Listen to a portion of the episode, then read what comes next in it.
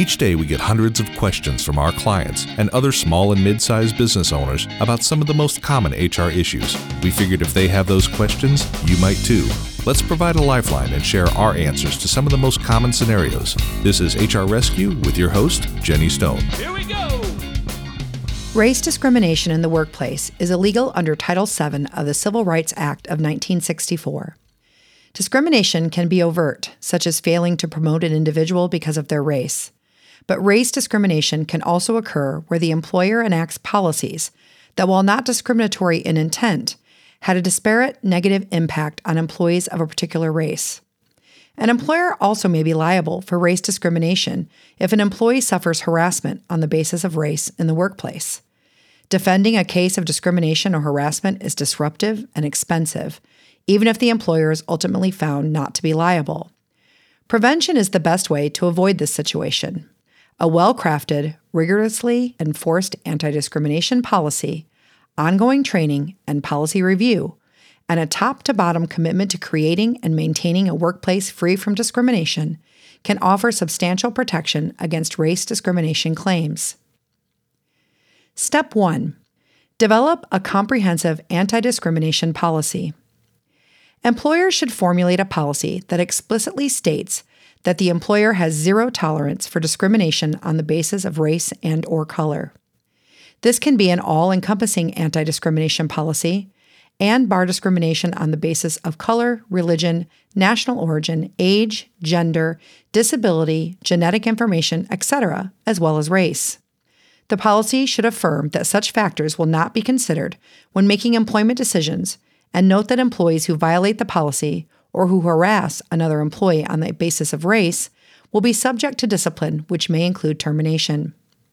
Employers should also be aware that various states and localities now prohibit discrimination based on the hair texture or hairstyle associated with race, and expand the definition of race to include discrimination based on traits historically associated with race, including hair texture and protective hairstyles, such as braids, dreadlocks, and twists. The anti-discrimination policy should include a process for employees to bring complaints of discrimination, as well as a process for investigating complaints. Once established, employers should review the overall policy and the complaint and investigation processes periodically to assure effectiveness. If the review reveals a need to make changes, the employer should incorporate the changes into formal anti-discrimination policy and distribute the amended policy to all employees. Step 2. Distribute the policy to all employees. It is essential that all employees receive and acknowledge receiving the most up-to-date version of the employer's anti-discrimination policy. The policy should be distributed as a separate document to new hires, who should be required to sign a written acknowledgement that they have received it. Also, current employees should receive a copy of the document and acknowledge receipt. In addition, the policy should be included in the employee handbook and be accessible via the employer's intranet system, if applicable. Step 3. Establish a user-friendly complaint procedure. Employers must develop a method for employees to complain of discrimination without fear of retaliation, harassment, or embarrassment. Employees must feel empowered to make use of the complaint procedure. There should be substantial flexibility in the procedure to accommodate the needs of all employees. If possible, it is best to permit verbal complaints, anonymous complaints, and complaints to an individual other than the complaining employee's supervisors. Employers should allow for multiple avenues of complaint if feasible. For example, a designated individual or individuals to receive a verbal and written complaints, as well as a telephone hotline, Dropbox, or similar tool. Employers should widely publicize the complaint procedure and emphasize that complaints will be investigated in confidence and that all complaints are protected against retaliation. Step 4. Investigate all complaints thoroughly. Employers must have a system in place to react speedily to all complaints and to investigate the surrounding fact and circumstances thoroughly. The investigating person or body must be fair and neutral and have the authority to fully explore the basis of the complaint and to take or recommend appropriate corrective action if the complaint is justified. Every complaint received must be documented, investigated, and resolved.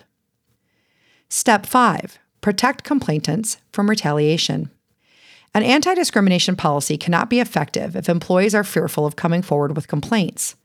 Therefore, it is critical that employers take steps to encourage employees to speak up if they perceive discrimination or harassment. A crucial piece is assuring complaining employees that they will be protected and having a system in place to ensure it.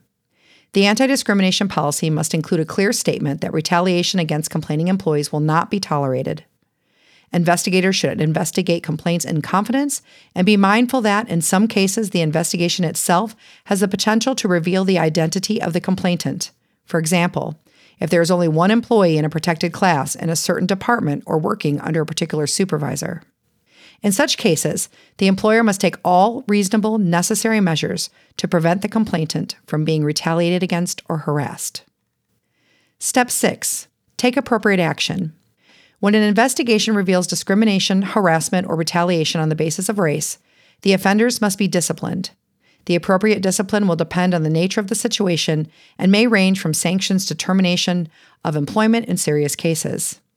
Further, it may be necessary for the employer to address any loss the complainant and other similarly situated employees have suffered due to the race discrimination.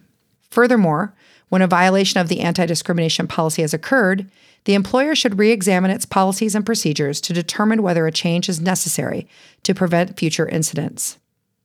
Step 7.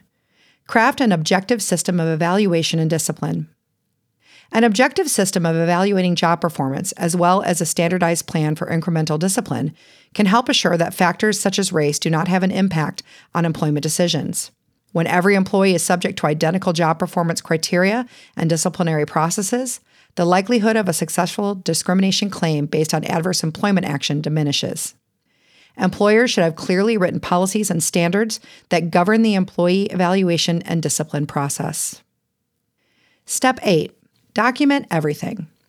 As always, documentation is critical. Employers should maintain copies of anti-discrimination policies, complaint and investigation procedures, and employee acknowledgement of the receipt of such policies. Employers also should maintain thorough and comprehensive records of complaints received, investigation notes and findings, and corrective action taken. In addition, employers should document anti-discrimination and diversity and sensitivity training the employer offers and the employees who attended such programs. Finally, all reported incidents and disciplinary actions should be memorialized in writing and kept in the appropriate file. Step 9. Conduct comprehensive training for managers and supervisors. All managers and supervisors should receive periodic training about race discrimination and how to avoid it. This training should include using appropriate, objective standards in making employment decisions, recognizing and discarding subjective criteria, assessing the potential disparate impact of employment policies, and handling discriminatory or racially inappropriate behavior in the workplace. Step 10. Instill a culture of non-discrimination.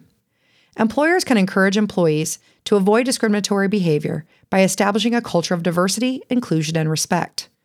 Training employees to be sensitive to racial slurs and stereotypes is helpful, and so is constant emphasis on the employer's policy of non-discrimination.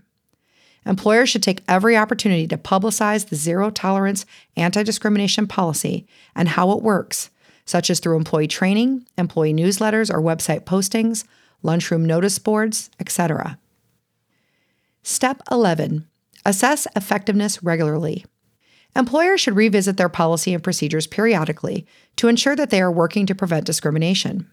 Employers should consider the following questions. Are employees using the complaint procedures? If not, why not? What can be done to make the complaint procedure more accessible or less threatening? Are investigations being conducted confidentially? Are investigations leading to resolutions? What is the state of employee morale? Employers should contemplate these issues and others on a routine basis and make appropriate changes to the policy and procedures as necessary. It is especially important to do so if an incident of race discrimination or harassment occurs in order to determine whether a change in the policies and procedures could prevent such incidences in the future. Whenever an employer amends the anti-discrimination policies and procedures, it is important to distribute the amended policy to all employees and obtain signed acknowledgement of receipt. Thank you for joining us for this episode of the HR Rescue Podcast. Make sure you subscribe so you never miss an episode and help spread the word by leaving a review. The HR Rescue Podcast is made possible by HR Shield, the Firm Consulting Group of Tampa, and your host, Jenny Stone. Here we go! This podcast was recorded in Tampa, Florida and Greenville, South Carolina, and was produced by Lonnie West at LRW Media Studios. Find us in your favorite podcast app or online at hr-rescue.com.